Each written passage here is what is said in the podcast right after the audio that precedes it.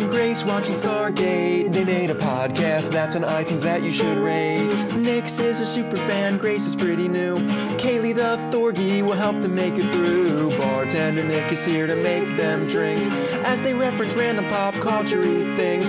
Crying out loud, they'll put a smile on your face. There's no place like Terra with Nix and Grace. Welcome to episode 233 of There's No Place Like Terra, a Stargate First Watch rewatch podcast coming you from the uh, uh, jungles of outside. from the Peruvian jungles of Shadow of the Tomb Raider. I'm Nixie. And I'm Grace. And we're staying safe. There are no weird jungle animals trying to eat us. At the moment, we've made a nice little perimeter of Yeah. Diatomaceous Earth. Uh huh. No one's coming for It's I like mean, salt for demons. There will be like some Velocidogs coming out. Eventually, the Velo- the Velocidog is looking at me from the I mean, other side I of the door. I did. I have not taken a shower since my run this morning, so there is plenty of salt on my legs for dogs to lick. Guys, this is a Stargate First Watch Rewatch podcast. Today we're watching Stargate Atlantis Season 2, Episode 20, Yes, Allies, season finale. aka Yeah. Michael 2, Too Moral, Too Quandary. because it is moral quandaries again. It is. The Uh, quandariest and the moraliest. I, I think mine to to play off that, and I like it more than the one I had, so I'm not even going to say it. Is Okay. just uh, for those of you who have been to Universal Studios Island of Adventure. Q, Q is for Quan. Quan stands for quandary. this is fine. Everything is This fine. is fine. This this is this is uh, there is no issues at all with this episode. We end on such a happy note. I feel like I've said this about other episodes, but this is the 2020 of episodes. Yeah, this everything stacks on top of each other. Everything is awful. Like everything that everybody's doing is awful. Everything is awful. Everything's the worst when it's fucking the worst. Yeah. Okay, Okay. So, tell me things. uh, anything pop culture this week? Um, I 100%ed Shadow of the Tomb Raider, Congratulations. and I, I feel so empty now. I don't know what to do with my what life. do I do now? I literally did it like yesterday. I picked up the last thing, and then I get the little notification where Yeah. it's like, "Ding, completionist trophy." Uh-huh. And I just sat there for a minute, and I was like running around the wild of South America. And Uh-huh. Jesse's like, "What are you doing? You finished the game?" I was like, "I, I don't, don't know." I don't Just running. I just love that game, guys. Give it a shot if you're interested. I am getting closer to getting all of the cultists in Assassin's Creed Odyssey. Nice. I only have a handful left, including all of the ones you have to sail, uh, like get on the water in your boat because uh, fuck boat battles in Assassin's Creed. I do like that part. I do like watching Jesse do those. Yeah, I don't.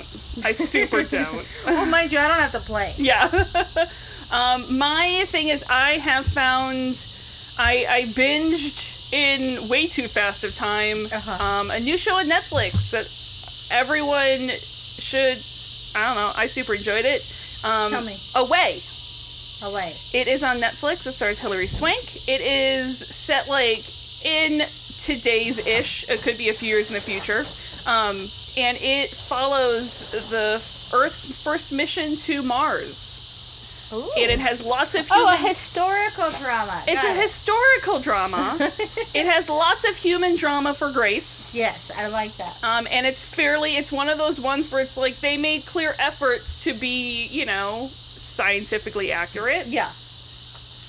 You know, there's obviously some like nice rounded corners in there to, to Nice. make the Away story. on Netflix. Um, but it was uh, it was you can tell everyone put like the research in. I think. I'm into it. Uh, like and that. Mike Massimino has a cameo, and I pretty much, you know, if Mike Massimino's gonna give Sure. his thumbs up to it, I'm down. If he's got his stamp of approval on it. Yeah. And actually, it's a super, super, super minor thing from this episode, but we have one of those moments where um, Zelenka just kind of talk to him, like talks to himself, Yeah, and yeah, it's yeah. in check. And that's one of the things about this show that I I don't know, strangely really appreciated. The um the crew to Mars is from five different countries. So obviously English is not the first language Right. of everyone there and they actually have a subplot of of like flashbacks of one of the one of the astronauts having a hard time learning English and being like, "Why is English the language of this mission?" I kind of like that. And so, but it's the small, I like that small thing, and they're happening more and more and more in shows where it's like, no, if the characters, like, first language isn't English, they're, like, not going to speak English when they're talking to themselves or talking Yeah. to someone else from their country or in their family or something. yeah, everybody has a preferred language that we think in. and you know obviously star trek everyone spoke english and and i think a lot of that was just you know didn't want subtitles and there Sure. is a perc- percentage of the population where they you know don't want to read the subtitles but i Uh-huh. like that we are getting you know we are embracing you know Yeah. subtitles and embracing not having to only have english on a show even if it is mainly for an english speaking uh, it is an interesting shift in culture. I think yeah. it's kind of cool. Tomb Raider gives you this option called like immersive Uh-huh. play, to where so you can choose like you have to interact with characters, so you can either choose to have them speak English or have them speak their native language with That's subtitles, cool which is really interesting. yeah And so I sit there and like a lot of it's Spanish, but a lot of it is not. A lot of it's Yeah. like the native people's Uh-huh. tongues. And so I sit there and I watch, I'll like replay a phrase over and over to see if I can pull it apart for grammar. Uh-huh. And oh my god, it's not, it's not gonna happen. Well, I also found um here's a shocker for no one. What my favorite food is tacos. Uh-huh. Of all kinds. I just love tacos. you and Jesse alike. just they're my favorite. Yeah. Um and I found this documentary on Netflix. It's like the Taco Chronicles or the Chronicle of Tacos or something along those. And I was like, yes, give me a 10 part documentary series on tacos. tacos. where each episode focuses on a different type of tacos. and I started watching and I was like, this will be. Cr- it, it, it's it's not in English. Oh, Uh, it is. hard to be background when you don't. Yes, it is completely was film produced everything in Mexico. Nice. So I'm like, I can't watch this while I'm working. So I did it over my lunch break, and I was like, oh, I got that one. Nope. Okay.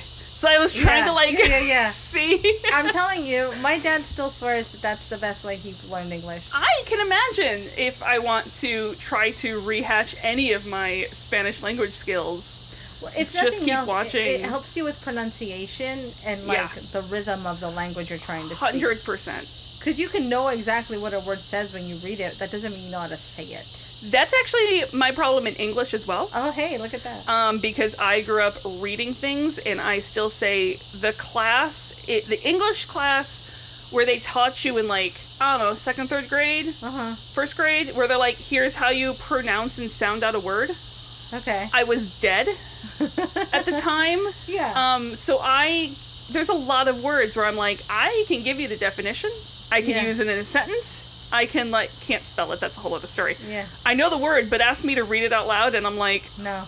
you've seen me pronounce shit on this podcast, guys. Yeah. I like that you've said we've seen you pronounce it because I think I'm the only one who's gotten that luxury, and it's just as fun as it sounds. I could, I could literally in my notes have it phonetically, and I'm still like, There are some words that I think I've shared with you guys Yeah. phonetically, like at work I'll do Uh-huh. it too, and it's like no. the hurricane. Oh, what was the hurricane? God, I can't remember its name. I don't know, but that one, I could. It was phonetically in front of me, and I'm still like putting a K Yeah. and like a silent F in there. I don't even know. that's amazing. Adding like an N. pronouncing For some reason, I think I add N's. Um, you add syllables Yeah. and you do add ands to things, and I'm like, there's not that many. Uh, you know what I've learned is that Jesse does it too. You, here's what I think. I think your guys' brains are moving too fast. So you're like, I've got the word. It's locked away. I don't need to sit here long enough to understand how to pronounce it. Hundred percent, my brain moves too fast. Yeah. And it's funny. Um, I combine words to get it out faster. I, ha- I had like a moment of wisdom that I shared with Jesse, so I'll share with you because he was lamenting the other day that he's like maybe My brain just doesn't move fast enough, and I was like, no, no. Your the brain's opposite. there. The problem is that you don't listen to it. you have to listen to your brain, which I felt sounded very profound. But It I did. think that's what it is. Yeah. It's like you guys are moving so fast that you don't even listen to your own. I don't. I- My I yeah. My brain works way faster than like the rest of me yeah. can go. Yeah. Everything's fine. Everything is fine. Um. Other than that, I'm gonna read Dune in one day. Uh huh. I've decided. Have fun. It's gonna happen. I don't think I could read the crib notes in one day for Dune. I'm not gonna read it. I'm gonna I'm gonna have it. Jesse's absolutely right. He predicted that it will be sitting in front of me as I scroll through my phone. yep. So I scroll through Reddit. Yep. Um, but the Dune trailer was really good. That came Yeah. out this week. Dune trailer was fantastic. well, fantastic. that was the impetus for like I'm gonna read the book. I'm gonna read Dune. But it's gotta be done this week because school starts next week. I'm not panicking. Everything's Fun fine. with that. You're good. Everything's fine. You're great. This isn't gonna be too hard at all. No, you got only easy classes left. so many easy You're classes. fine. Except I don't. Because I took a humanities class because I was like, I should really get into I mean, you're a human. I am a human. Done. I passed. you are a human. I just have to pass. That's the, that's The my mantra for The this year. entire class is just one of those like like when you do something online and it's like Are you how- a robot? Yeah, it's the robot of like how many of these have cars in them? Okay, in but them. those are hard and stressful. How many times have you seen like a sliver of like that's technically a car in that one? Do I select that? Oh, I box? What do select it. do? Listen, it says how many have cars. If there's a pixel of a car in there, I'm press next it has a car. Everything's hard. Okay. Okay. Just kidding. Everything's fine. I hope you guys are all okay. Um, I wanted to share that. There's a lot of pictures of wildfires and just things happening. yeah. 2020, man. We don't need to get into it, Oh, but 2020. if you were still listening to us, fucking thanks for being here. yeah, seriously. And we love you, and I hope that this is fun. Okay. we hope that we are a small distraction in the middle of the chaos. On with the farts. Let chaos reign. March I'm gonna 10th, get that dick. 2006. that was our critical role reference for the day. I'm gonna you- get that dick. I'm gonna get that dick. So this is written by Martin Gero, directed by Andy Mikita. Uh, the the guest star this week is a twofold guest star. We have the voice of a Connor Trinneer, Okay. um, but he was not able to be on set. That's Michael, right? Yes. Okay. I think it was because like I read I read I think in one of the uh, wikis that he like you know had a kid being born or something, but I don't know. That's. I mean, it's not like that's big. That's fine. Um, so anyway, instead, the Michael person Uh huh. is played by Brent Stait. Okay, I was wondering because I didn't feel like it looked like the same guy, but I was like, It maybe I'm looks- just dumb. Close. Yeah, I mean, yeah, they did a decent job with makeup. The voice is Connor Trinneer. Okay. It is on set Brent Stait, who you have seen before in Stargate. Go into your Wayback Machine Okay, I'm to here. the first couple episodes of Stargate. Oh, Do you remember a Major Louis Ferretti? that name sounds familiar. Yeah, he does. Who was he? He was uh, he was like he was uh, technically Ferretti's in the movie. He was one of the first. He was on the first team to go through the Stargate, but he was played by a different actor. I think Ferretti may Wow. be the one that was played by French Stewart in the film. Wow. I think. Okay, that sounds familiar too. Yeah. Okay, I remember that. Um, I'm laughing not only at this, but because a, a black dog that we have just laid in white powder. He just looks like he's been he's in the 80s right now. Well, see, yeah, I thought it, um, he's been like, like he looks like he's part of the Uruk-hai. Like it's all very Oh, tribal yeah, looking. yeah, yeah, yeah. From my angle, it just looked like he was in Wall Street in the 80s. yeah, yeah, yeah. Um, Hanging out with Scarface. But also, um, Brent Stait is speaking of uh, Andromeda. You know, we've have a number of characters. Last episode, we had someone who was also on Andromeda. He is Rev Bem from Andromeda. Rev Bev Redemption. He is Rev Bev Redemption from Andromeda. I don't know anything. It's a, it's a character that's again heavy prosthetics. Yeah, yeah, yeah. Yeah. Right on. Uh, he's kind of he's sort of the a cleric of the show, Okay. you know. Okay. I like clerics. Yeah. I like a good cleric. So previously on Stargate, Mm-hmm. you remember that whole Michael issue, Yeah. incident, experiment, Previously on Moral Quandaries. Mission. And what the fuck are we doing? quest thing? I watched Lord of the Rings. consequences of our actions. there you go. Hundred percent.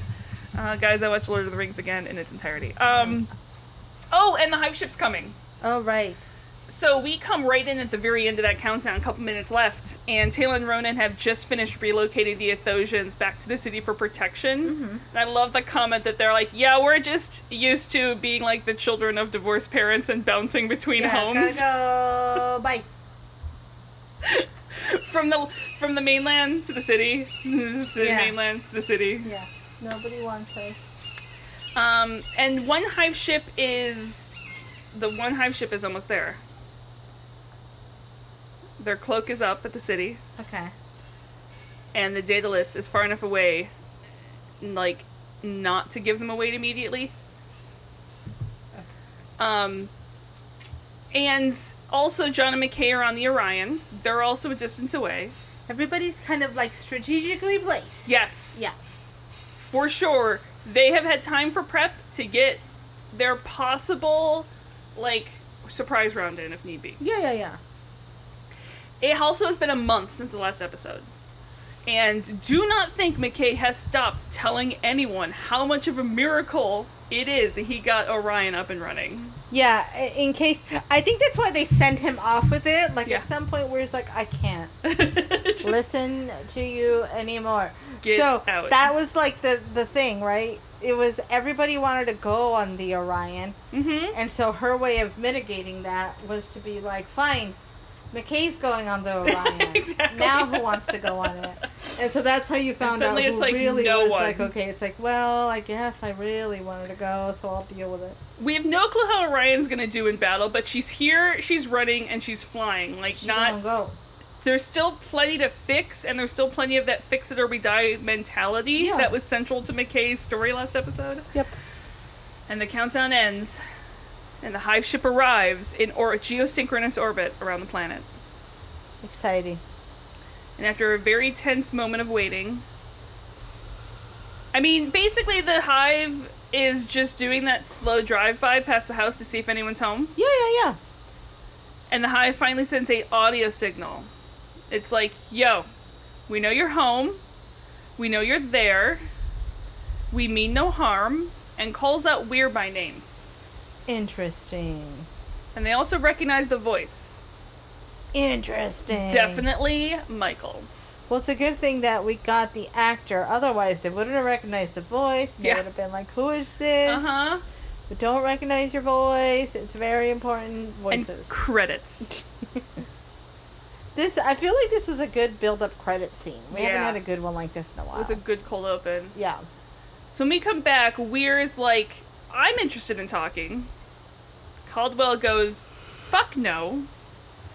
John kind of is on that same trend. Like, if we talk to them, it's just going to be able to help them lock their weapons on. Right. Just triangulate the signal. Yeah, yeah, yeah. Um, wisely, Weir's like, hey, Teyla, what are you thinking?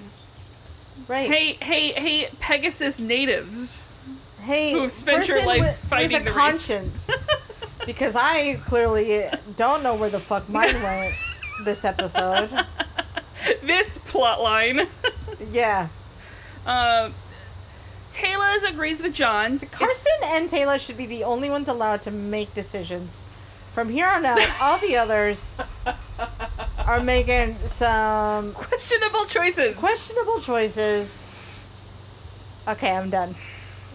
you know, it's one of those where these are the things that I find. I'm sitting in my judgment seat. Just no, so hundred percent is because I think sometimes where it's like I'd totally be on Teyla and Carson's side, but at the same time you go, but what if I really was on Atlantis in the middle of this shit? Yeah. would I still be on that side? Yeah, no, and I let's be clear. I'm completely shit talking. I am backseat This is quarterbacking yeah. Monday morning Atlantising. I don't know what you would call It's like this. I'd like to think that I'm what what you know would be a voice of Teyla. Yeah. But ultimately, we'd be Carson, where we're like, this isn't right, but I'm to do whatever the Uh-huh. fuck you tell me anyway. Basically. Let's be real. Um, the the neither her or Ronan have ever heard of the wraith just like asking to talk like this. Like this is new. So instead, wisely, they don't just signal back to the Mm-hmm. hive ship. They bounce the signal around. They they use a call block. It's like, Yep. what was it the opposite of Star 69? Like, there was a way to block the Oh, calls. I don't even know. Uh, I never did anything that would have to block the call. Oh, I used to. I don't. I wouldn't either. I didn't know. I don't know. I was not the person who did phones. It was fun too because those things always felt like nobody ever. There was no official place to find these. There probably was. They're probably in the phone book. Probably. But knowing to star sixty nine or knowing how to block your call yeah. or how to like, I felt like those are all just like Hacks you it was learned. like hidden menu Uh-huh. items at In and Out. Yeah. okay, I'm done. So they bounce a signal around um, between, like, through the Daedalus. They're going to, and they do have the confidence that, like, if shit comes down to it, Mm. Between Atlantis and the two ships, like, they can take on the hive ship. Yeah. So Zelenka arrives on the scene. Great Zelenka episode. Yeah. Um, they the radio bounce is ready to bounce. It's bouncy now. And I would like to just picture because apparently Michael's impatient, just him on the ship tapping his foot, Yeah, yeah, yeah. like, come on, Let's get this shit. let's go. So Weir gives Michael a call.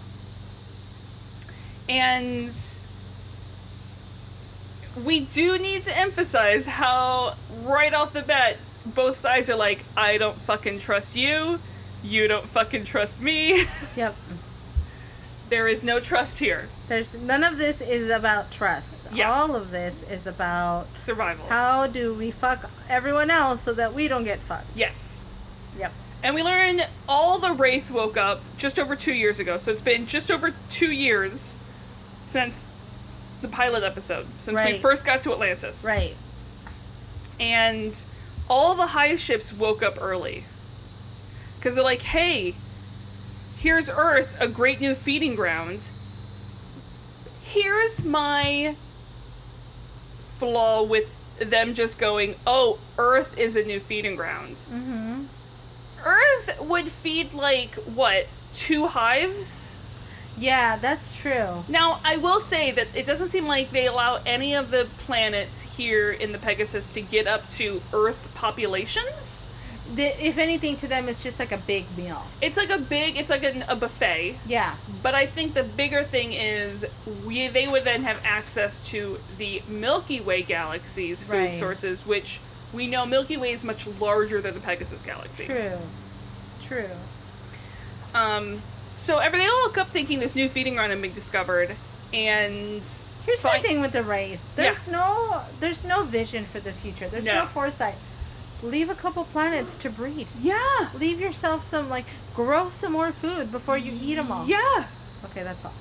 Um, and and unfortunately, finding Earth has not been easy, which no one is sad to hear. Yeah. And for the first time ever, that the Wraith can remember, I guess. I don't know what type of Wraith written history exists. yeah. Uh, there's too few humans to feed all the Wraith. Yay. And so there is now a civil war going on between um, between Captain America and Iron Man. Yep. Alliances are forming, um, and Michael won't say if his hive is among the weak or the strong. Uh huh. You know. But the point of Michael coming to help is they want Carson's retrovirus To make food with. Yeah. because Soylent Green is people's. hmm They want to turn all their enemy wraith into an alternative food source. I wonder if a wraith has ever tried eating a wraith. I can only imagine they have in desperate times. Yeah. I mean, maybe they're like, Grace, we're not that awful. Yeah, I we're not know. cannibals. We're not we're not cannibals. There's a big difference. Yeah. It's only okay if you've turned them into humans. Yes. And for good faith, a symbol of good faith, they are sending Atlantis the Wraith jamming codes, which would apply to all Wraith ships. Yeah. Um, which lots of fun can be do, done with those. Yeah. That's for sure. And again, when they send it, where is a smart fucking cookie and is mm-hmm. like, make sure it's downloaded onto a computer that's off the network and all firewalled off. Yeah. So that's the one thing. A big bonus is that if Michael is be to be believed at all, this is the only hive ship that knows that Atlanta survived. Right. Which also becomes, you know, a bit of a blackmail tool later Yeah, on. yeah, yeah, yeah, yeah, yeah, yeah. But at least not all of them know right now. Uh huh. Conference room. Everyone's there, including Carson. So the hive hasn't attacked, and they let the Daedalus just come and land without being assholes about it. Right. And Orion, they're still keeping Orion in their back pocket. Right, right, which is smart. You kind of need to. Yeah, because they know they had Daedalus. They don't know they have Orion. But yeah. McKay, meanwhile, is just Christmas goddamn morning with this Wraith data. Well, that's a lot of uh, yeah. It's a lot of fun info that he's been trying to get his hands on Yeah. for a while. And with it, McKay is pretty sure he can figure out how to send a nuke through the Wraith shields, Mm-hmm. um, including Michael's if need be. Yeah. And especially because it sounds like they're just going to let McKay and the team test everything out on this. This, is when all the sh- bells should have gone off. You know, when it sounds too good to be true. It is, but I think when you're also hoping for anything, Yeah. you're willing to take on. And You're willing to believe. you know, later when they're talking with the queen, you know, she does, I will say, she rolls a good persuasion roll when she Yeah. sells it. She's like, I don't care what, like, limitations you put on this, we just want the retrovirus. Yeah. We'll play by your rules to get the retrovirus. well, yeah, and it's it's a smart move by the. Well, we'll get there. We'll Yeah. get there. Um, so, John points out that this really was basically what our idea was going to be for the retrovirus turn the Wraith into humans. Yeah. I mean, the only downside he can see is that we're working with the Wraith to do it. Yeah.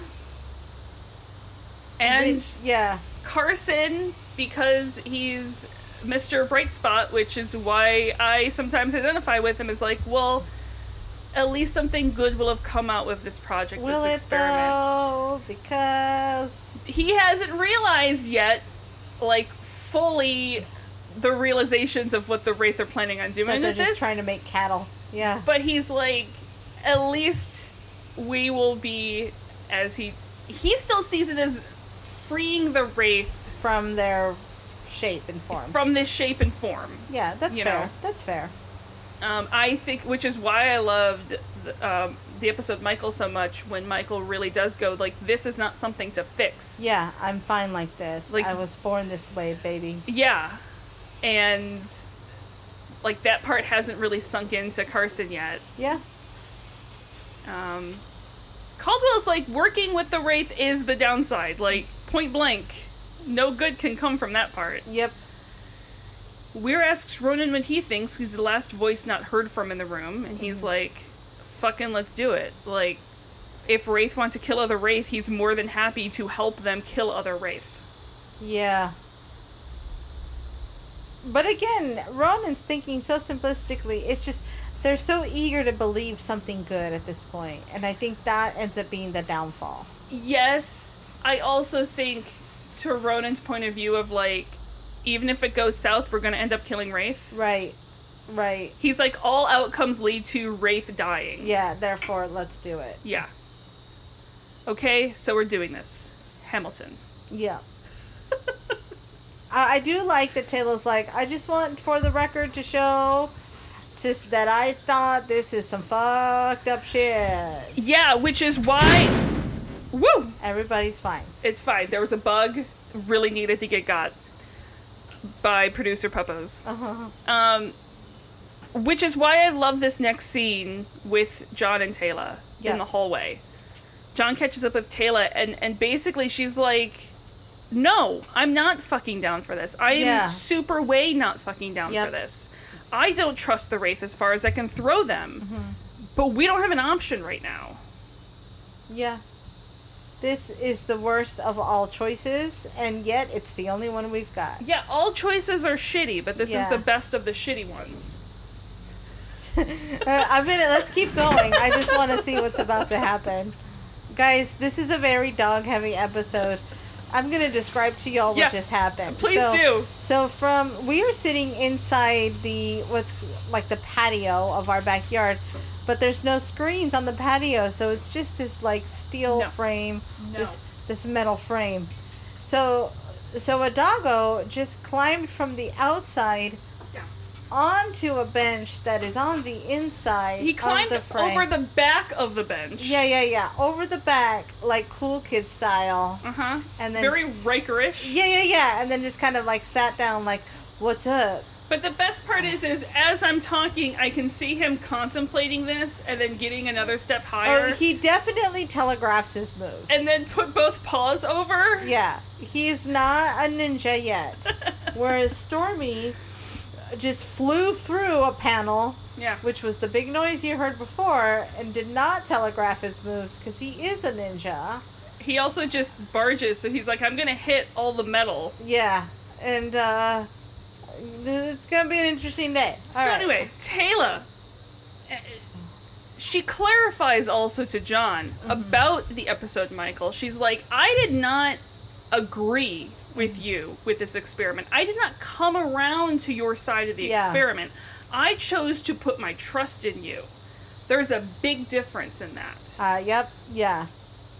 And I, I know that move. I love that clarification that she makes. I know that. I know that line so hard. There are times. yeah. in in my life where domestic partner boyfriend fiance Jesse and I are having a conversation about something and then I finally just go I love you and I trust you Yep. and I'm walking away from this Yep. you do what you got to do Yep. and and I think I, I I feel this so hard with Teyla where she's like this is not what I would do I don't I no longer have an opinion on this because I would not do any of this stuff so this is beyond what I can manage Yeah, and and I I really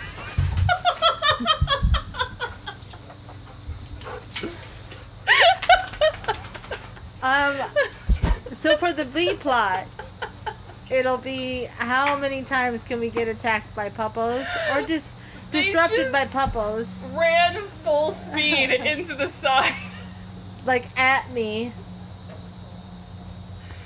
Um They they propelled themselves like little rockets towards us. yeah, and just kind of you know how when you're learning inline skates Yeah, yeah, you yeah. only know how to break by running into something? That's how they run. That's how they stopped. Yeah. Um, but yeah, no, I, I, I think it is. It's also, I think, a moment of real personal growth. I think when you get to that point in your life where you can and truly say, "I'm going to trust someone, even when it goes against what This isn't what I do. would do. I don't want. Yeah. This doesn't Mhm. feel like what my choice would be. But I trust you in the in the choice." Yeah. yeah. yeah. Yeah. Yeah. Yeah. And she also does not trust that creating an alternate food source is the only plan the Wraith have for this. Right. Um, the spidey senses tingle. Yeah. Teyla, why didn't we listen to you? And again, it's it's it's something where it's like you guys have known the Wraith for 2 years. mm-hmm. I have not only known the Wraith my entire life, but like my people have known the Wraith for Generations. all of our recorded history. Yeah. So the Wraith are just chilling in orbit still.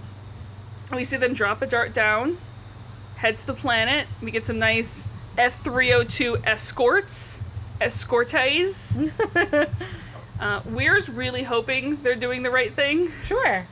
You're not. You're not. You're not. Yeah, you. I feel like she knows she's not. I but they feel like also know they kind of have no other options. that, that's exactly what I was gonna say. I think she knows they're not doing the right thing. I think she's more hoping, like, God, I hope I find a way out of this Yeah. some somewhere through it.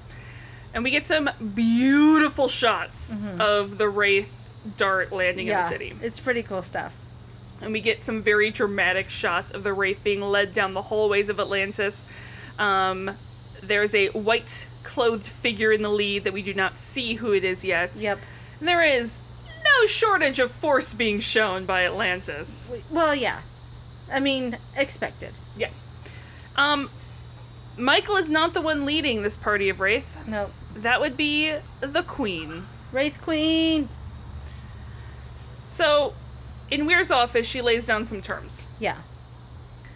Look, we're willing to work together, but there will be only three Wraith allowed into the city at any time. There will be extremely high security, and the Queen is like, yeah, do whatever you fucking want. Her weird diplomacy boundary check is what's happening Yeah. right now, and the queen's like, yeah, yeah, yeah, yeah, yeah. It's just, No we just want the retrovirus. We'll do whatever you need us to do to get it. Yeah. Give me the drugs. In in the lab, Carson and Zelenka I are this part so much. socially distancing from the Wraith. yeah, yeah, yeah.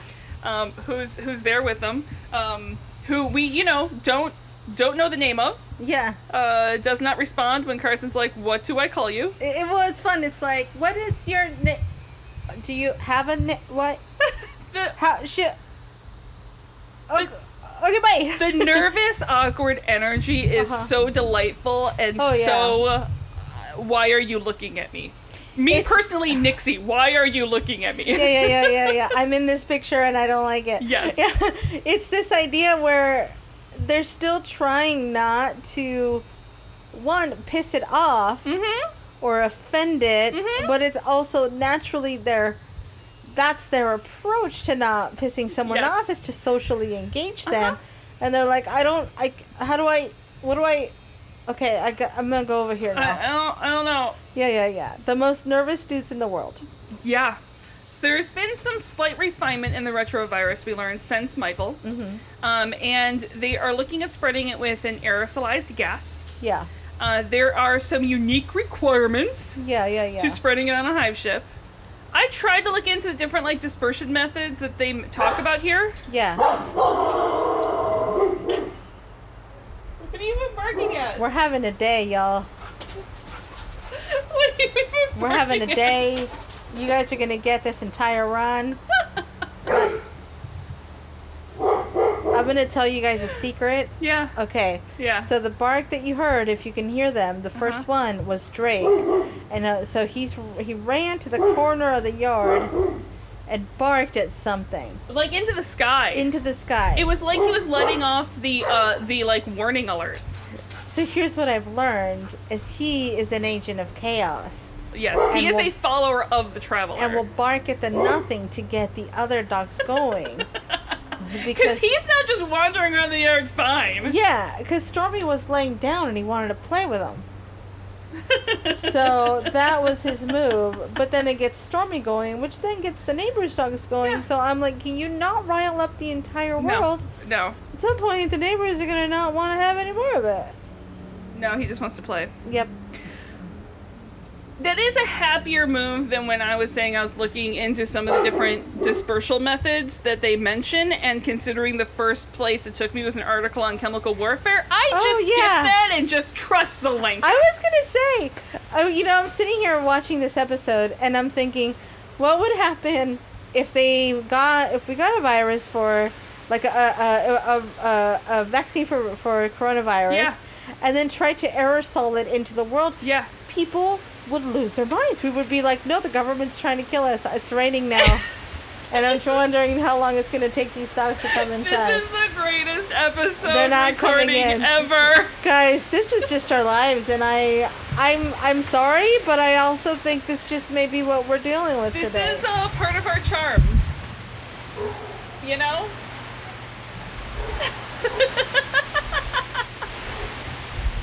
it was bound to happen. Guys, this is the charm of our podcast, yo. Um, you got dogs, you have uh, cicadas, you have rain. Um, I don't even know that I want to edit this out. Guys, this is very strange and it's I don't know what to do. This is our, Um, we're recording socially distant. This is the only space we can do it in. And It's gonna it's gonna rain for a while. someone's mowing the lawn. yeah, someone's mowing the lawn. Fuck it. We're Fuck it. We're going. We're gonna going in. record as long as we can, guys. This is, you know what? We're making a decision, like Weir did. It may not be the right decision, but we're gonna move forward in hopes that something comes out the other end. We're gonna see how well this can happen. We're gonna poop out a podcast. Hopefully, guys, you like the sound of rain on the roof like I do. this is it. Yeah, and it, of course it's a tin roof. rain on a hot tin roof. Uh, yeah. Okay, so. Yeah. No.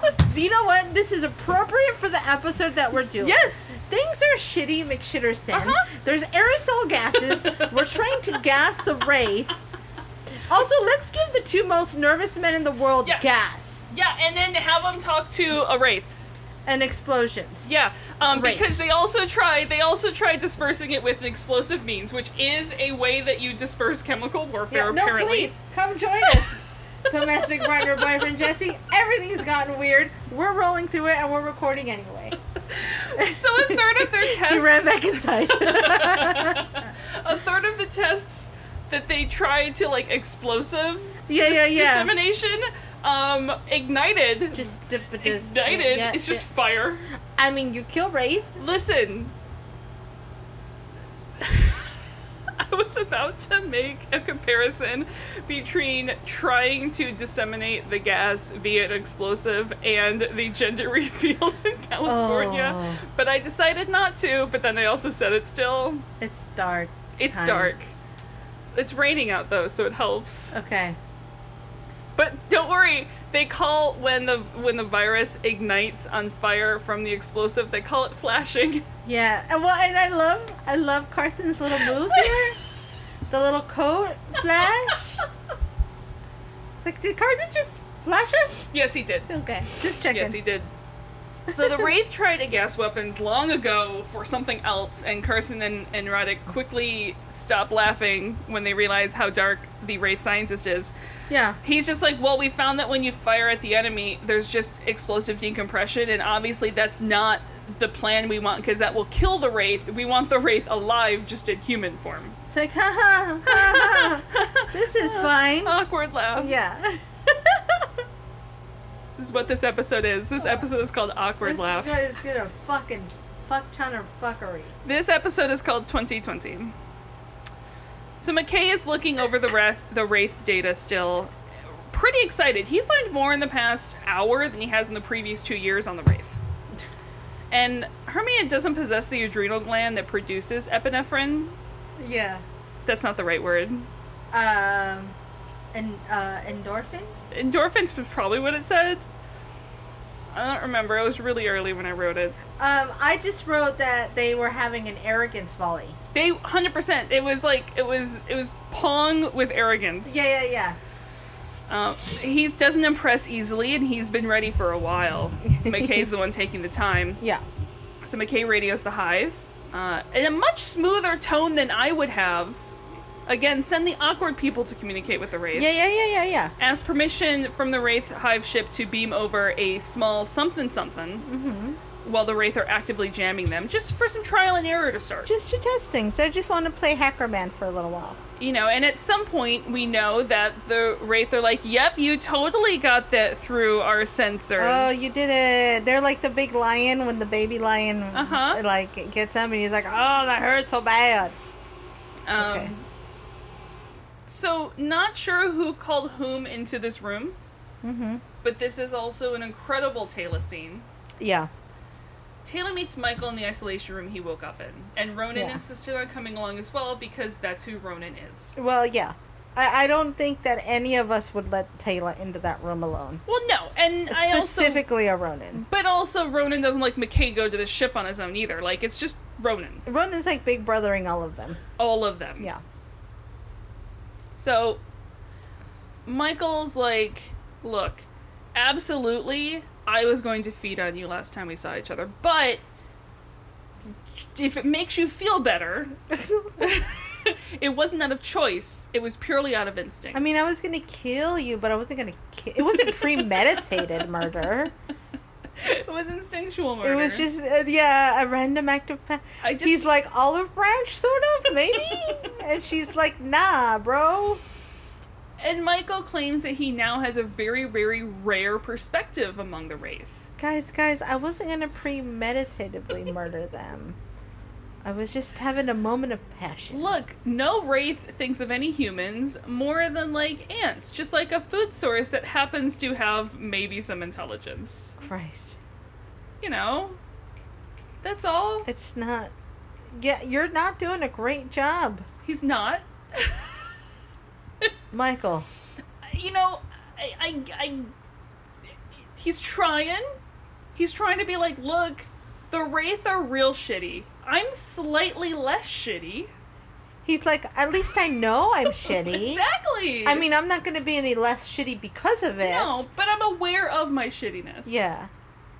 I know I have a problem. Isn't that enough for you people? Jesus. And Teyla's like, you know, look, you eat us to survive, and we experiments on you to survive. Let's just it even. Let's just call it everyone do, is I awful. can do better. I can do everything better than just you. balance the scales of terribleness and Uh-huh. let's just call it a day and everybody doesn't sleep at night. The end. Bye. I do like that Michael calls Teyla out a little bit. He's like, "No, you didn't do it to like you. I thought you did what you did to help me. That's what you said. Mm. You said you were trying to help me. Yep. Like we know that's bullshit, but at least you're not going along with the bullshit line anymore. Yeah, yeah, yeah. Either way, there are two sides here, and they are not as different as you think, Teyla." Which she quickly takes offense at. Yep. But also, it's. Listen, you never feed trolls on the internet. No. You know on the internet it's pointless to argue with trolls. Yeah. Teyla knows this. Mhm. Don't argue with the troll. Just let the troll think what it's gonna think Yeah. and just walk away. But it's also not terribly wrong, so there's that. Yeah. And and Michael knows I like this line that Michael has here. Okay. And he doesn't have too much more in this episode after this line. And he goes out on a high point, I think. Because he just kind of disappear the whole second half of the episode. yeah. Michael knows that to make the alliance work, they must overcome the instincts that define us. I mean that's he that's true. It is. It is. I think it's actually, especially if you take it out of the perspective of like eating people. If the things didn't end the way they did in this episode, I would almost be like, "Oh, there's a hope for Michael to be someone that we could communicate with." Yeah, like not fully. it- One of those enemy of the it's enemy not is my friend. Teal'c, you know, no, being not turned. Teal'c. Like it's not Teal'c being turned from from what he thought was real to No. the no, but there was a hope for a conversation Yes. until the shit hits the fan again majorly. Yeah. I actually really like this whole line about like working to overcome the instincts that define us. Yeah, yeah, yeah, yeah. Uh, for example, if you take it again out of the perspective of trying to eat people to survive, uh, like I'm trying real hard to pick up a running habit. Oh, sure. Um, my instinct in the morning is to cuddle up with coffee Yeah. and crafting in the corner of the couch and a blanket and watch the sunrise. Yeah. That is the instinct that I have to overcome. Yeah. to move, to change. to like try to have a slightly healthier aspect of my life. Well, that's the idea, right? Is if we're sentient, we're conscious enough to know the difference between like instinct and, and conscious decision yeah. and choice, then it's on us to learn to Uh-huh. overcome the instinct to change if that's our what we're choosing to do. And sometimes the instinct is so comfy. Sometimes it's just bedtime. Yep.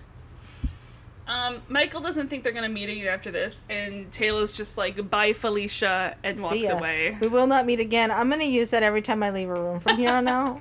Although 2020 has been dark enough to where maybe I shouldn't, because people are like, "Are you gonna die?" Yeah. All right. S r- random note on bye, and I don't know why this reminded me. Um, I used to, and I still have it as a signature line in a lot of my emails. I put Namarie farewell in Elvish, Oh. and so I've put like Namarie, and then they'll sign it Nyx. And there have been me- more than I can count on my hands since college. People that they when they write back think that Namarie is my name. That makes sense.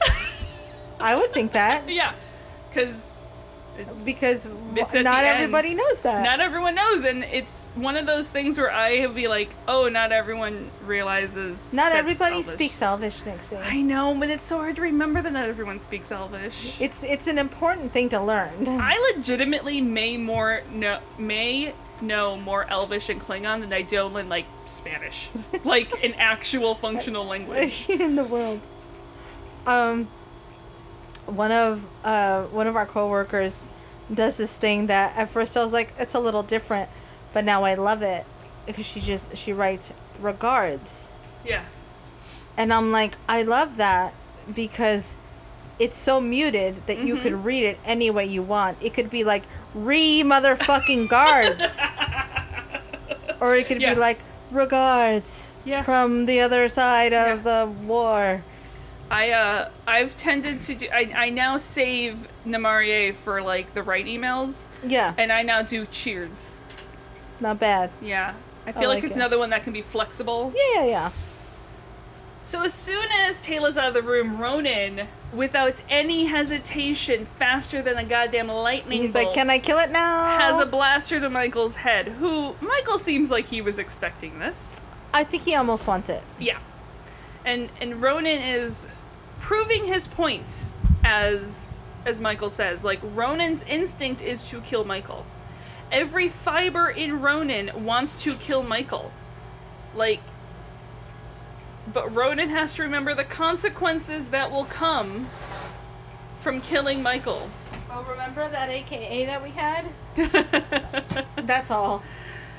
And if it was up to Ronon and Michael cuts him off, but it's not up to you, Ronon. Is it though? in such a shut down, dismissive,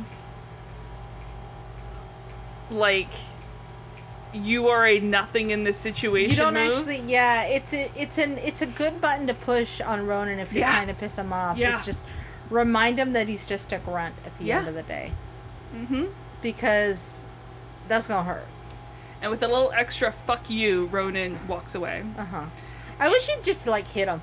Well, there is. I find the most telling part of this entire scene to me is almost the sigh of relief that Michael has at the very end after Yeah. Ronon walks out, and it makes you wonder if he was bluffing that entire time. Oh, I think he was playing this game without knowing whether it would work or not. Like- just hoping that it would. Would killing Michael actually affect anything in this outcome? No, I don't think the queen would have given a shit. Oh no. Um, I think Ronon may have gotten talked to by Weir. Yeah. But at the end of the day, like, what is she gonna do? Uh, yeah. Yeah. So back in Weir's office, her, John, and the Queen are talking big picture. 20,000 mile view. Yeah. Uh, the Queen plans on going from hive ship to hive ship until all of her enemies are human food. Leaving her hive, and I can imagine there might be some other hives that like bowed down to her along the way. Yeah. Um, but basically, there's going to be extremely few Wraith left in the galaxy. The rest of the Wraith will be turned into human food. And as part of this deal, of course, Atlantis and Earth will be safe from feeding. Yeah, I like this. I mean, she goes big. She she Yeah. swings for the fences where she's like, "Cool, so no more feeding on humans." Yeah. And it's like, "Ha, ha ha ha." Ha I mean, for a while, no more feeding on humans. yeah, You know, we're gonna have our uh, we're gonna have our good food source for longer than you'll be alive. So really, you should give no shits about it. yeah. And dead. I do love that Shepard's like, "Well, I'm worried for my grandkids." Yeah. Um, but look, remember way back when Atlantis first fell, the main reason they fell was was Atlantis was technologically superior to the race. Yeah, They fell because there were so many fucking Wraith. yeah. It was overwhelming of numbers. It, it was yeah, and it's like this way there'll be a nice balance. If you take out 95% of the Wraith, if you commit genocide, Wraith Everything's genocide. fine. So just don't think about it too hard. There'll be just balance help in the us commit genocide, Yeah. and then we won't kill you. we're gonna look we may eat a few humans now and then in after you're dead but like what do you care you know Yeah, it's uh, it's it's um.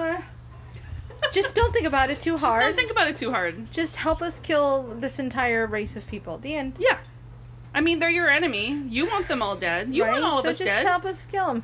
Just so look, do it. we'll do all the grunt work for you. Don't think about the part where they turn human first and then feel all the pain and then everything is oh, we haven't even begun to think about that part yet. Yeah, yeah, yeah. That's a that's still like a uh, uh, uh, what was it? The um, that's still just an idea. Yeah, yeah, yeah That's yeah. just a concept still. We Yeah. haven't been faced with the reality yeah, of that yeah, yet. yeah. That's true.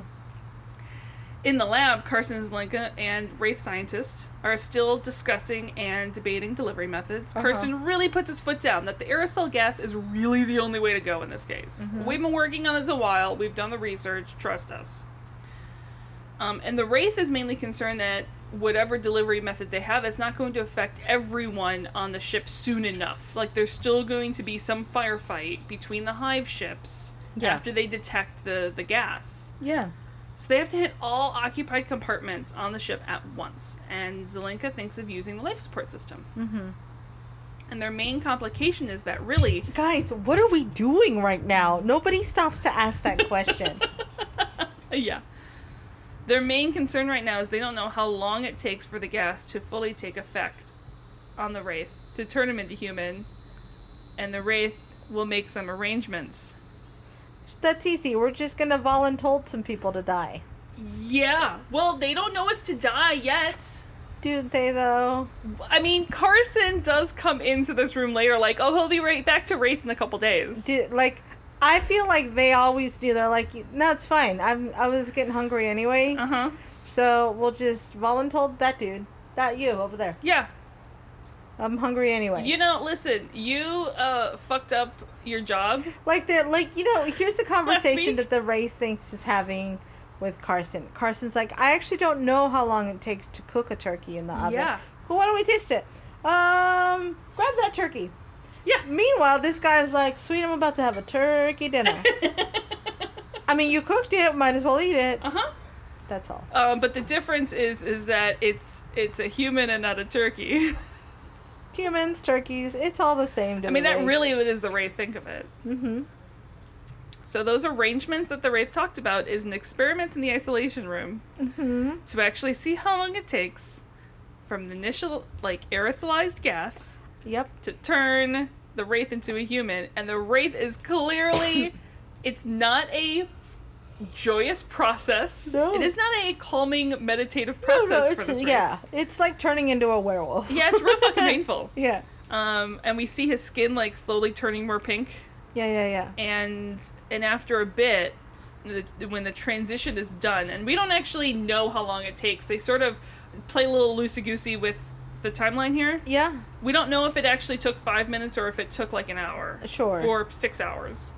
Um, but the the queen demands to go in there, so they Yeah. vent out all the gas, and the queen walks in, followed by everyone else, to see a human now laying in the bed, Ugh. and she sort of really fucking creepily like caresses his cheek a little bit, Yeah, she's like, mmm, dinner. and uh, Carson's like, "Don't worry, he's gonna turn start turning back to a wraith in a, in a few days." And that's when she just, you know, starts feeding off her. She's like, no, he's not. Underling. Because thanks for dinner. John and the other guards raise their weapons, but Weir's like, don't forget, this was always part of the deal. Weird, man. Nerves of steel. Meanwhile, Fort Carson's like, it looks like it's fuck this shit o'clock. I gotta go. Carson is finally. uh, Carson, our good favorite Carson, has been, I think, living in denial. Like, there's an, an, an, a river He's called the Nile. yeah. He's been sailing down So for a while. there's this part in Shadow of the Tomb Raider, Yeah. right, where um, there's llamas in the wild, Llamas. but there's also llamas that you can pet. Yeah. And so I was in the wild part. I didn't realize yet that there was llamas I could pet. and so they're not they're not predatory, but Yeah. it, but it tells you like, "Oh, you can shoot this." yeah. And I shot a llama And then it just runs scared, and if you don't hit it enough times, it just Uh-huh. runs around scared, Yeah. covered in arrows. And I was like, I don't want to do this anymore. This is awful. But that's misery. That's the feeling that Carson is having. yeah. I am responsible for this suffering, and I don't like it. So Michael eventually just walks out because he's seen enough, and the queen finishes draining the human formerly known as a wraith, proclaiming it works. And then we cut to Carson, who has some feels on his face. You think? you think that'll happen? Um, he has some feels, which we'll get to in the later episode where he talks about his feels Uh huh. that he has. So Everybody hurts. sometimes, so big old conference room conference. Mhm. The queen wants a full field test. There's a hive close by. Recently attacked them. She wants to go get payback. Yep. Carson, with all due respect, madam. Yeah. Even Carson trying to show some respect to the Wraith Queen. Anything. Yeah. um, we're not ready. Like, we're still working on a way to spread the gas. Like, one test in a controlled lab on a single Wraith does not a established test make. Yeah. There's a big difference. It's he's still trying to hold on to some sense of conscious. Yeah. But guys, it's we're fucking in. So the Queen's plan is to act like they're going to surrender to the ship, get on the ship, plant some canisters around, mm-hmm. find a way to release them all at once. Easy peasy, lemon squeezy. And Carson's team has been creating retrovirus since the deal was struck, so they definitely have enough to infect an entire hive Sure. ship. Which, when you see, you know, it's hard sometimes to really like get the size of ships sometimes in space until later on when we clearly see the size of a hive ship compared to the Daedalus. Yeah. These things are huge, and that's just like one hive. And then you're like, oh, they have a shit ton of retrovirus. Yeah. Yeah, yeah, yeah. Um, so the plan can totally work. Weir wants a few of her people to go along to observe, make sure the queen and hive stick to the plan. Yeah. She wants to watch. So we're gonna do this thing. Yeah. So Oof. John is on the Daedalus, um, and and they're out. The hive they're, they're like out of range of the hive ships, staying Mm-hmm. quiet. They send a cloaked jumper to sort of like be their eyes, Yeah. uh, and they wait. And Caldwell's like, "Are we getting ahead of ourselves?" Yeah. Sometimes this feels weird, guys. this feels like are we doing the right thing here? And and John's like, "Well, you know the wraith when they get excited, they're just Leroy Jenkins into shit." Yeah, yeah, yeah. Just get right up in there. And if this goes south, I mean, what?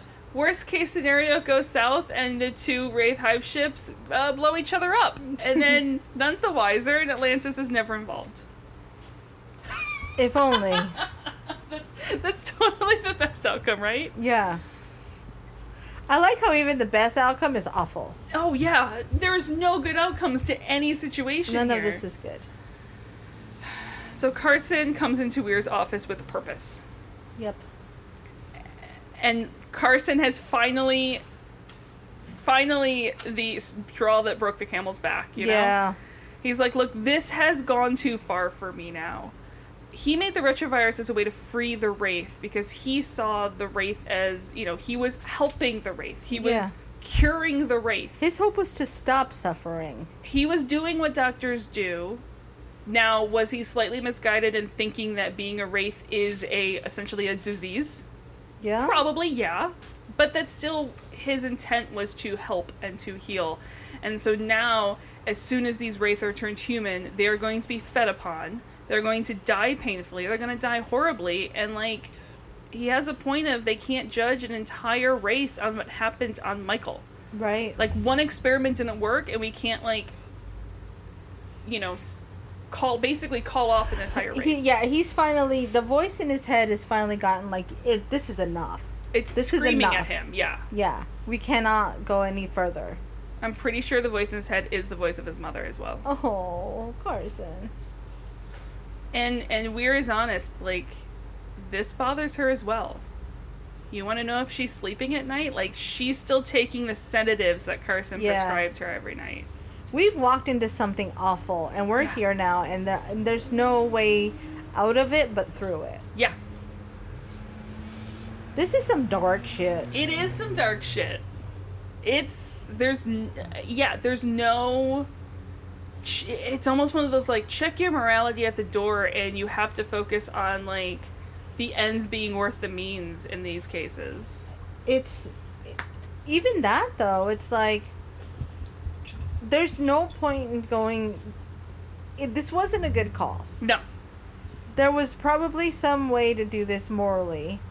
It may have gotten us all killed, but there was a way to keep your conscience and keep your Yeah. moral fiber intact, yeah, and we didn't do that. no, But it's too late to think about how we didn't do it. nope. that. You just gotta you just gotta get survive. Sometimes you just have to keep moving. Yeah. So Oof. on the Daedalus, they get some telemetry from their cloaked jumper spy cam thing, and yes, the fact that they have uh, their hive is weird. Yeah. They have a quote unquote friendly hive. the friendly hive, yeah. Um, but the delegation did make it through the ship, so now they just wait.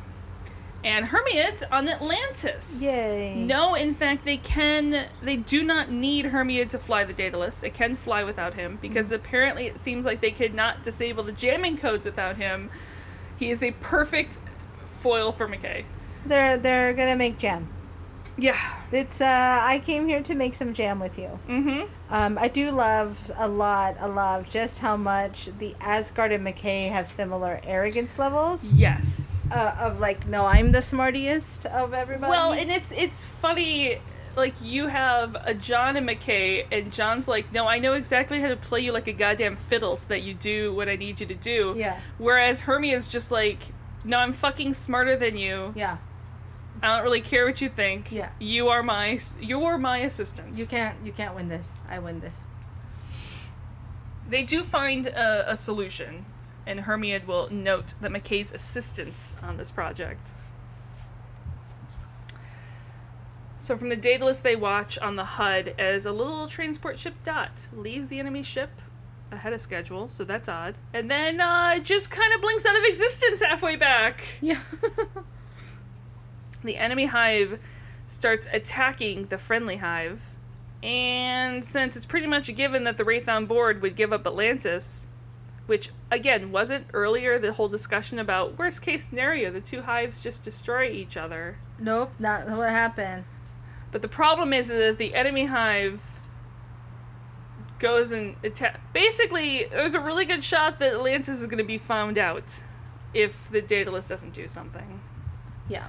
So she hyperspace in, gets right in the middle of things. They get the jumper back, their spy jumper back in the bay. Mm-hmm. Give time for the friendly hive to jump out of there before the Daedalus jumps as well. And it's Yep. all very beautiful to watch. It is very cool. It seems like very cool, like coordinated distraction Yeah. type of stuff. Um, It is again shocking to see how tiny the Daedalus is. Well, and and if this were actually their a legitimate plan, like what this this hive came to do, this would have been a great show of solidarity. Yeah. Um, except everything is fucky. Everything is fucky. Now, here's what I will say. I will say that I do believe that everything up until sometime after this part, um, the queen has been genuine. Y- well, yeah, No, in terms of like, I don't think they initially had plans to turn on Atlantis in the first half of this episode. Oh, see, and I assumed that was always the plan. Oh, interesting. Yeah, I assumed this was that they were all in on this, and this was always the plan. I figured that they they saved themselves like some windows, some outs. Okay, Um, but I did sort of assume that they basically took advantage of some something an, another wraith ship or something said off screen was basically oh now we have a better option. Yeah, They beca- it was very opportunistic. Wow, that's not how I saw it at all. Oh, very But I like that. Yeah, in my head, they were. We should have never trusted them at all. Period. because I don't think there was any like hidden Trojan horses viruses in the first batch of data that was sent down. Well, I think I misunderstood that too because my understanding was that it was always there, it just wasn't active. Interesting. Oh, okay. I like so this. the the queen FaceTimes down that her delegation was searched and killed the moment the canisters were destroyed and basically demands that they find a better delivery method. See, and this is where I think I don't necessarily know that their delegation was searched and killed the moment. I have a hunch that maybe like they went in and they're like, "Oh, you have a better plan? Oh yeah, let's go fuck over Atlantis." That's a good. I mean, it's not out of the realm of possibility. Yeah. It's absolutely possible. Which is why I like that we don't see what happened on the other side of things. So the queen's basically like, "Hey, um you better find a better delivery method because we're straight up blackmailing you at this point about everything." yeah, this is just hey, uh, we changed our minds Uh, altogether. I like John's like, "Do we just have to do everything?" and the queen's non-response is just, "Yes, yeah. you do." Yep. Oh guys, Yeah. it's raining again by the way. Um, everything is nuts today. My meter's going off. The rain's coming gone. We're almost through this episode. 2020. We're Okay, so um, McKay, fine. McKay will solve the problem like he always does. He will figure out a way. But the Queen, you guys this time have to not hold back. He wants to know everything about all of everything about the hive ships, full details, everything. Give me all the info. and the Yeah. Queen's like, okay, with a nod of her head, she has it all set down. This should have been another red flag. The fact that she sends everything so easily. Everything you wanted to know about Wraith technology, but were afraid to ask. Also, roller chairs are awesome. Yeah. So the hive was pretty damaged in the attack, and mm-hmm. Weir cautiously offers assistance. Mm-hmm. I mean, we're supposed to be in alliance, right? yep. And sending all the info was an act of good faith, and the queen accepts the offer for some help. Interesting. So the, John intercepts Vogel on the way to go see the, the eggheads, Yeah, yeah. and yeah. like gets the coffee because he knows all the brains have been burning, you know, burning both ends. yeah. And and one woman grabs one coffee and then Zelenka reaches for the other one and John's already picked it up because there's somehow only two coffees on this tray. Yeah. The, the, we need more coffees than this. For sure. Everything is going really well. Um, basically, they've been handed the Wraith Encyclopedia, the Wraithopedia, Yeah, I was gonna say it's a Wraithopedia. Yeah. uh, and and John, you know, he Please remembers. donate a dollar to Wraithopedia to keep it running. John remembers when he got his first encyclopedia, he just started with S. and Zelenka knows the type of kid that John was, and like, yeah, well, Wraith sex is interesting and all. I mean, that's what we all did, right? I don't- You went to penis, and then I, I, I, I, I didn't. I guarantee you, probably one of the first things I would have searched was dolphin. oh, I was a John kid from the beginning. Uh, I do remember. Oh gosh, the um, what was the disc encyclopedia? Um, and then there was the Encarta, the game that was in Encarta. hmm I that was probably the video game that I played the most as a kid. Not an exaggeration. I played a lot of Sonic and Crash Bandicoot. Yeah, I whatever game that was inside Encarta was I think my favorite video game. Nice. That like and it. Where in the World is Carmen Sandiego. That one was fun. I do remember that. So I was on the Oregon Trail. I did. Oh, of course, everyone played Oregon Trail. Yeah. Everyone died of dysentery multiple Oh, times. so many times. Fording the river was the most nerve wracking thing in the world. Okay. If I, I just, I should get that on my phone. I think it is available as an app now. It is. I'm pretty sure it's available as an app. I'm gonna look as we speak. Keep Okay. going. So, um, we have two teams. Team A is focused on how to spread the retrovirus gas, and Team B is team help fix the hive ship, and Zelenka is team I'm taking advantage of my seniority and just having fun skimming the index, looking for my own shit. Yeah. Uh, again, wheelchairs are the best as he just slides over the other computer. Yeah. He's found a number of external weaknesses because of the hive ship's mostly organic design. Mm. hmm Um, and I just want to point out that last week in in D and D, um, your intrepid party was attacked by hell wasps Yep. and had to go survive the the like infernal hell wasp nest. Uh huh. And when I was Spoilers. we didn't all. y- you know, um, but as I was describing sort of what the inside of this was, I actually used the inside of a wraith ship Oh yeah. as the the description. Oh, and it works perfectly because it was the same type of creature that just kind of feeds on Yep. humanoid, for lack of a better. Uh huh. It sucked. We fought Wraith, and not everybody won. No, I mean you technically all walked out. Everybody walked out. Just one of you died first. Yeah, that, that's fine. So, John does have a weakness for external weaknesses, which I love that line. And they're like, we haven't heard from Rodney in a while, but we're sure he's fine. yeah, this is okay. Rodney is with Ronon on the Hive ship, Yep.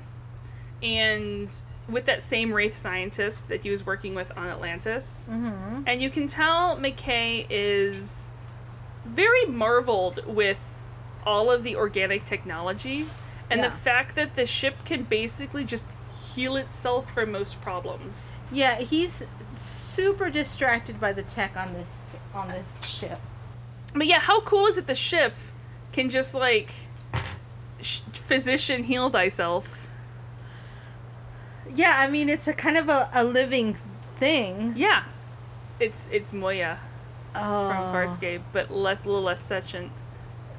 sentient. Yeah, I mean it, it makes sense. It's like plants. It's like being made out of plants or something. it also goes to the point where for more complex issues like if if it wasn't for McKay's help in all this, we find out that this hive ship basically would have been dead in the water. Yeah, So I think that part of the benefit of having these hive ships that can mostly heal themselves is you have fewer like wraith engineers essentially. right. You don't need anyone to take care of the ship. Everyone can just feed.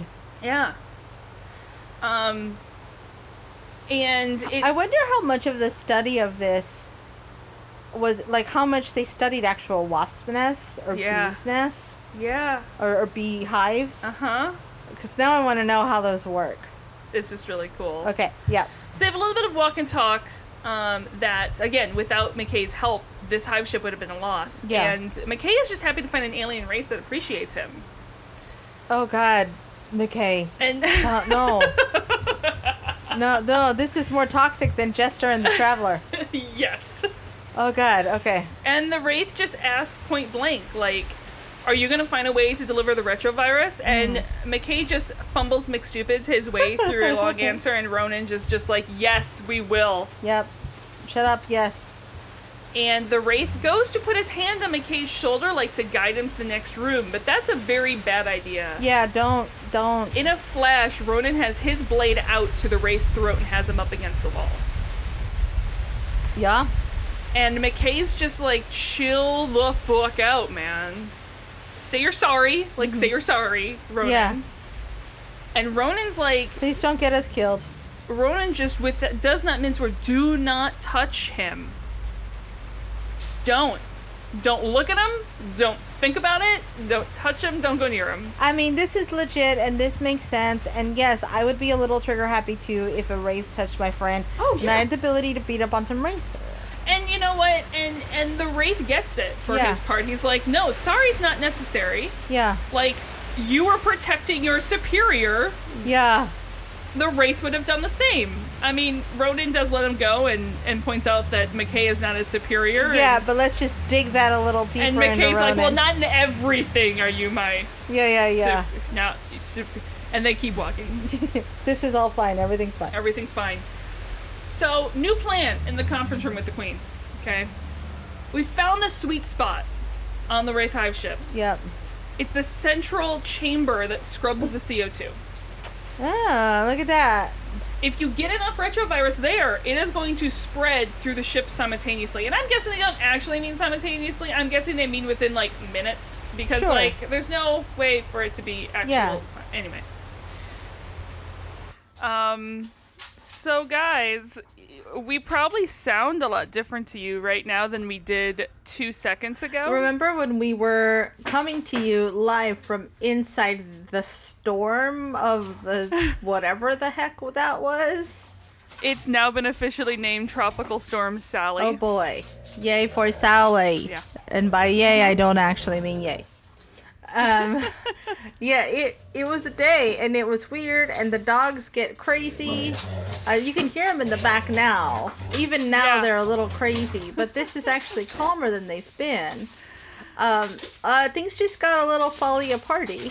So Well, we had the a thing is, is after after we stopped actually stopped recording, we had recorded probably another five minutes, and then we realized you couldn't actually hear anything we were saying over the rain. Yeah, so here we are, back again. Many hours later in real time. But for you, it'll be no time at all. For us, many hours later. Such many hours later, we're gonna be okay. Uh, what a way to end the season. We're we're gonna pick this Yes, up like nothing ever we? happened. This podcast is adapting and bobbing and weaving. Okay, so we're back in the conference room Oh right. on Atlantis. We have a whole new plan. Alrighty. The queen is there too. We're telling the queen the Yeah, plan. yeah. So they found the sweet spot. Yep. Right, this central chamber that scrubs the CO2 for the ship. Yes, yes, yes. So if we get enough retrovirus in the CO2 scrubbers, like the whole ship will be automatically, like simultaneously affected. And I'm assuming when they say simultaneously, it's not actually simultaneously. It's more like over the space of a few minutes. We're just gonna taint the water supply, essentially. yeah, somebody's poisoned the watering watering, hole. hole. Basically. Um, getting there to that point is a little like Obi Wan Kenobi sneaking through the Death Star to get to that one key like engine room defense thing. yeah. It's it's gonna be That's not Atlantis's problem, though. fun. Mhm.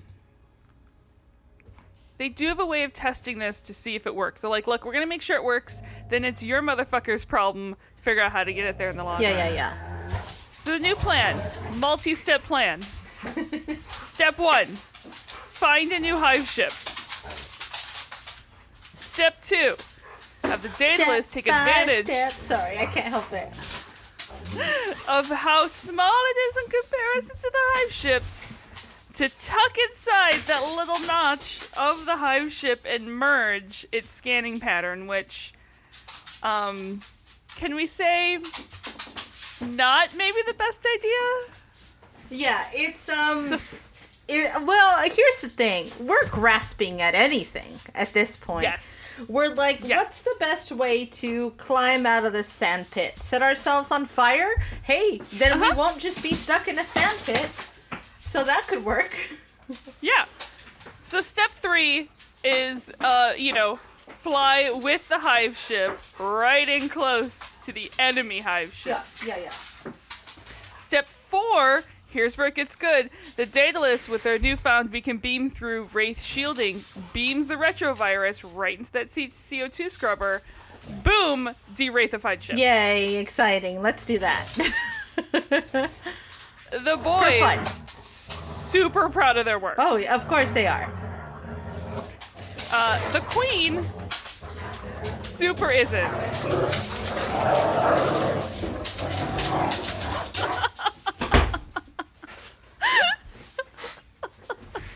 Everything's fine.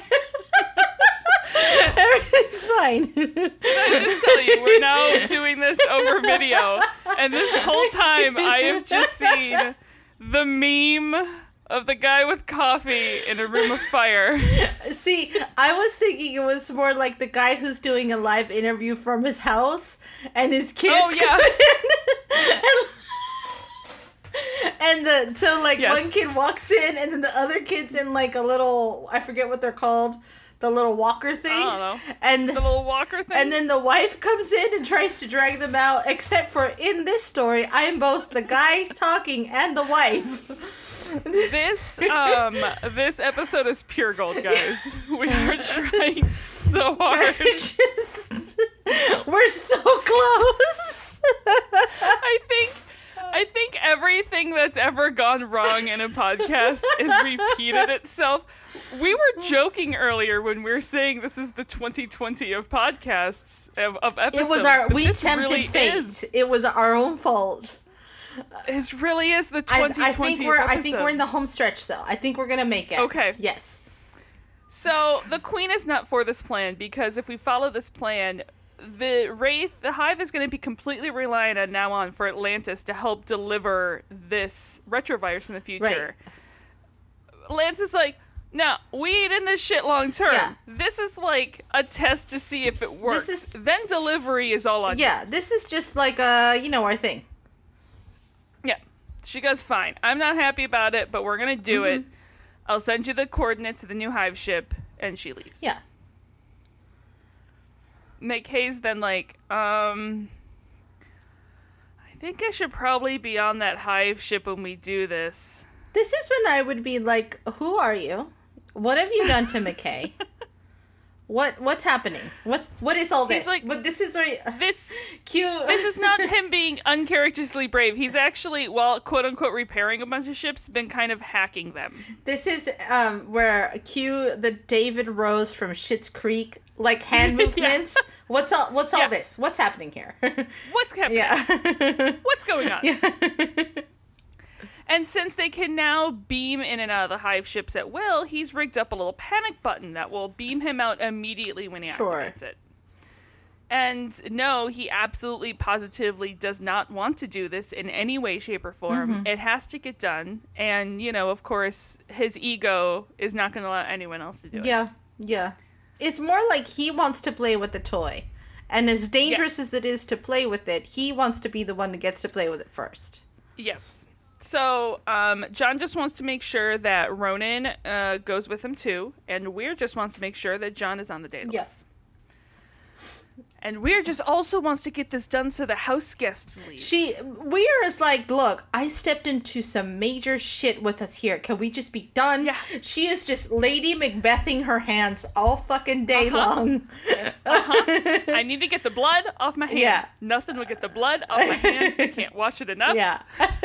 Someone get the blood off my hands. Can we paint my hands? I like the idea of. I think that's what I'm gonna call what Weir does now is Lady Macbething because she Yeah. puts herself in these like morally interesting areas, and then she's like, "Let's get, let's just be done with." I I don't know why. I Yeah. I don't know. I don't know why I did it, but it's here now. Can I put can I put gloves on? Yeah. Mm-hmm. Then there's no blood on my hands if I have gloves on.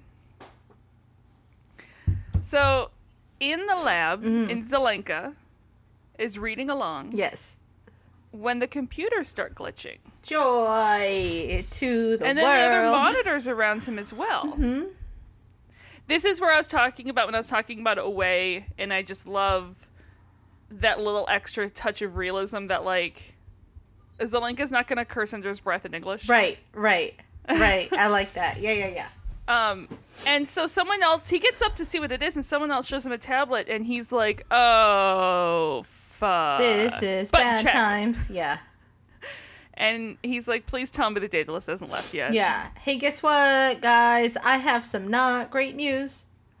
But guess what? The Daedalus has totally left. Mm-hmm. Um, John comes onto the bridge asking if they're there yet.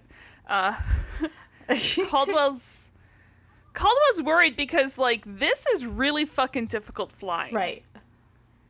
And he's hoping for a few test runs like before we get into the middle of this shit. Yeah, yeah, yeah. Um and we get this amazing shot, this amazing camera shot over John and Caldwell's shoulders. Right. Looking at the view screen, Caldwell turns around for a second to ask a question, and we see us coming out of hyperspace immediately into a firefight.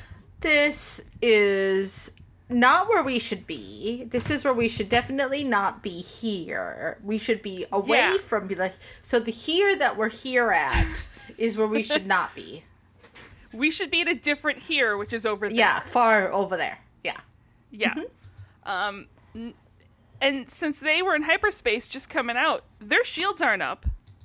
so, in a moment or two, the first seven decks in the forward sections are decompressing and venting atmosphere into space. Yeah.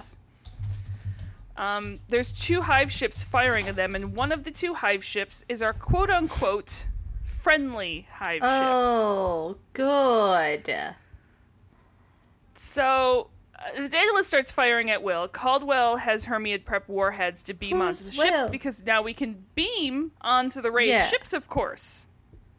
I mean, and and why the alliance would break up right now is not of his concern. We don't talk about That's it. to deal with later. Yeah.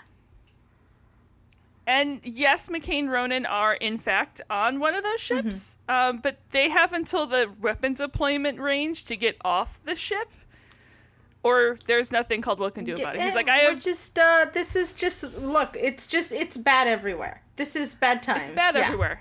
Yes, Guys, it's 2020. But like Caldwell is not going to risk everyone on a ship for McKay and Ronon. Which is a bummer. But it's actually good, and it's good that Weir's Yes. not there because Weir would be like, "Oh, we will sacrifice everything." And you know what? Honestly, John may t- push the line too Yeah, because it's McKay and Ronon. If it was two other people, yeah, I think John would be more in Caldwell's space here. yeah. Um, but you know, it's one of those things where we can say everyone is equal, but some cases the equal is not equal. I think um I think there's there's we've learned that McKay brings a lot to the table, and so does Ronon. But McKay in particular, there's it's like Mm-hmm. he's like a special resource that we need to take care of. Keep McKay safe. Yeah, basically. Um, so on the Wraith ship, they are feeling uh, uh, the weapons fire. They know something's going on. They're following the Wraith, our Wraith scientist friend, who just walks like nothing's going on in the world. And McKay's like, "Hey Ronon, uh, we should activate our transceivers and GTFO." Ronon just has his blaster up and is ready. Yeah. Oh, but um, McKay's beam out device, it don't work. No. Uh, hey guys. Um, can you hear me? Am I here? They're like, no, no, we can't hear you. Yay! Uh, so several Wraith guards show up then, and before Ronon can fire, he is hit by a stunner blast, and it actually takes two stunner blasts to take him down because he's Ronon Well, yeah. his constitution is like 20. Yeah, it's like one. He just shakes the first one off. Um, and McKay, meanwhile, is just like, oh, what's going on? Please don't hurt me. yeah, you know, I, I, this is interesting. I love this part. Wait, actually, keep going. Keep going. I'll talk. I'll talk. Well, the the Wraith, uh, the Wraith scientist just is like, there's been a change in plans. it, it's, it's fun because McKay's response is, "But I'm tired," yeah. and it's like, that's cute. That's not going to get you Yeah. anywhere, but that's very cute. uh, and the guards take McKay Yeah. away. So meanwhile, on the Daedalus, Caldwell tells Hermiod to like beam the warheads over whenever you're Yep. ready. McKay and Ronon have run out of time at this Yeah. point. But um problem um so those codes that like allowed us to beam things onto the Wraith ship, They were not right. they're not working anymore. We've So- been bamboozled. Hermiod cannot beam anything over, nor beam anything back, and he's working on a new set of codes now. And their shields aren't going to hold forever. They're already at 60%. Sure. Yeah. It's So John's going to take out some 302s and try to take out the Hive Hyper. John's like the opposite of McKay. He's like, but I'm not tired. I want to go Yeah. play with the bomby shooty things. Meanwhile, Caldwell's like, we gotta go. exactly.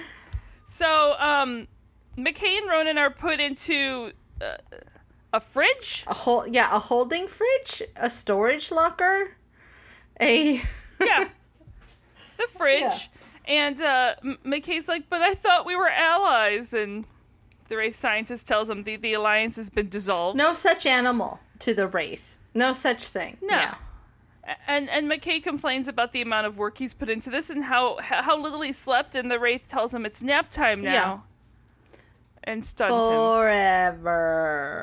him. You can go to sleep. That's fine. You can get all your naps in. yeah. On the Daedalus, the shields are down to twenty percent, yeah. and Hermiod just doesn't think he can crack the beam codes in time. So Caldwell calls the 302s back. They're going to jump out of here. John's like two more minutes to take their hyperdrives out, and Caldwell's like, "What the fuck good is taking their hyperdrive Again. out when their weapons are still hitting us Yeah. and our shields are down to twenty percent?" Yeah, yeah. It's probably better if they can hyperdrive out of here so that we stop getting Yes. hit by them. Yeah. Um, and John has two ships behind him. locking onto him, and they start firing on John. But this is great. And then he doesn't respond anymore when Caldwell tries to radio him. Awesome. This is all fine. This is great. Caldwell's Caldwell's about to jump out of here anyway when he sees the two hive ships opening their own hyperspace windows and leaving the scene, yeah. which confuses Caldwell. of course. So the 302s are back in their hangar. John's not among Mm-hmm. them. It's just wreckage left in space. Yeah. Even John's locator beacon can't be found. Yikes. And Caldwell sets a course back to Atlantis. Yeah, this is just a good like, like in Caldwell's uh defense, right? Yeah. He Yeah, yeah, yeah. wanted to get out of this the second he saw this turning bad. He, if Yeah. we had left when Caldwell said, we could have saved John. We might have still Yep. lost Ronon and McKay, but we do have John, which gives us the chance to fight another day with one of our wily people. And yeah, and it's one of those where like you don't know McKay and Ronon are dead. The the Wraith know how valuable McKay Right. is as much as we do. Right. Really. And, and you you know, to Caldwell's credit, it's probably good that a leader can see, hey, I have an entire massive ship, the ship itself, and uh, like the most expensive thing on created by Earth, plus Yeah. I've got this entire crew. Uh, I can't risk all of this for one guy or two Yes. guys. I cannot do Yeah, it. yeah, yeah. Um, absolutely. And, and while we may have not approach things the same way, I and I, I think we kind of we tend to lean towards that because we love our main crew. I gotta give Yeah. Caldwell credit here, but yeah, Oh, I fully give Caldwell credit here. Yeah. You know, this is definitely someone. It's one of those where it's almost the advantage of not being. Uh, I'm gonna say part of the family, but you know what I mean. well, Like, yeah, being able to have an opinion um, that is not biased. It Yes. gives you a chance to, to or, or your bias is less, if you will. Yeah, it's it's less of like no, it's a ship versus two people. Yeah, yeah. Being a, know yeah, I mean? being able to just see the worth of people. Period. Um, but uh, but yeah, this is shit time. This is sucky. it's super. It's like we're just gonna Where go you- back and lick our what- wounds. What do you What do you think happened to John? um, I okay. So there's Dark Grace and Optimistic Grace. Okay. Optimistic Grace thinks that Mm-hmm. something beamed him and grabbed him Asgard style. okay. um, uh, and uh, he is unavailable to us because he's there, or he he went through some wormhole or some. Uh, uh, th- th- uh, I just lost the word of what the wraith ships just did, but basically, Oh, he hyperdrive. hyper he he somehow got sucked, Hyperjumped, jumped into somewhere. So he's lost, but he's alive, and he's it's about finding Okay. his way back. He's got a little Odysseus's journey ahead of him. Okay. That's positive grace okay. not so positive is he got sucked into the wraith ship which Okay. it can also be positive because now him and McKay and Ronon are together and those three together wow sh- wraith hive ship you're fucked yeah. Yeah. No. Really. um worst worst worst case scenario is in he's in a situation like Sam was at the end Oh, of yeah. uh at the end of season 9 where Yeah. he's just like well this is me or or like Cam was really because like that's he was actually in a 302. yeah so which is more appropriate except there's no one around for him to be with Can I just tell you, I haven't gotten to do this in a really long time. oh oh are you taking I'm a taking drink a drink. she taking a drink I haven't gotten to do that in like episodes because I haven't had you prophesizing in Uh, a while. It's this one's dark and this one's tough. And now what? Well, so back on Atlantis in Weir's office, Link explains that they were hacked. Uh huh. The Wraith ship schematics had a like worm computer virus in it. Yeah. And like they checked the data. Like these people are not dumb when it comes to IT, you know, and network security. Yeah. But it was just a virus like they hadn't seen Yeah. before. And so, first of all, I'm like, why did you not keep that cordoned off on a laptop? Why did you let it anywhere near your goddamn network? Yeah. There's some information that just shouldn't you should have like Ever. backups everywhere, but none of it should be connected to the cloud, if you will. Yeah, like never let this near your main network. Yeah, yeah, agree. So it probed their systems without damaging anything or letting anyone know it was there. And once the hive ship left Atlantis, it just started eating and destroying all the Wraith data that was sent. yeah, And it only uploaded two pieces of intel. But man, what two pieces of intel? One was the- One was the Aurora mission reports, uh huh. and the second was the location of every world. Yay! In our database. We're going to Earths. We're going to Yeah. eat. We just found the Yelp list of favorite places to snack. It is. Yeah, basically. It's time for some snackums. Basically, Um, other prediction. It is time Yeah. for a crossover episode. okay. Sh- uh, That's my hope. Okay, it's been you know been a couple seasons. You know- they've been able to establish themselves. We know that Stargate only has this one season left. And we Does. know we've got some big enemies on both sides. Yeah. I said enemies. some That's the some sea anemones. that's the sea the sea anemones are real. Uh it's been a long day, y'all. Um and I want to Um, see what happens when you throw Ori against Wraith. Maybe the Wraith really- could just feed on the Ori. Did you say I'd love to see what Hammonds? Maybe. I don't know anymore. Because I heard I'd love to see what Hammonds, and I love that sentiment. I love to see what happens. That's what happens when you do things right. So, on the Wraith Hive ship, Ronon and McKay are awake. Mm-hmm.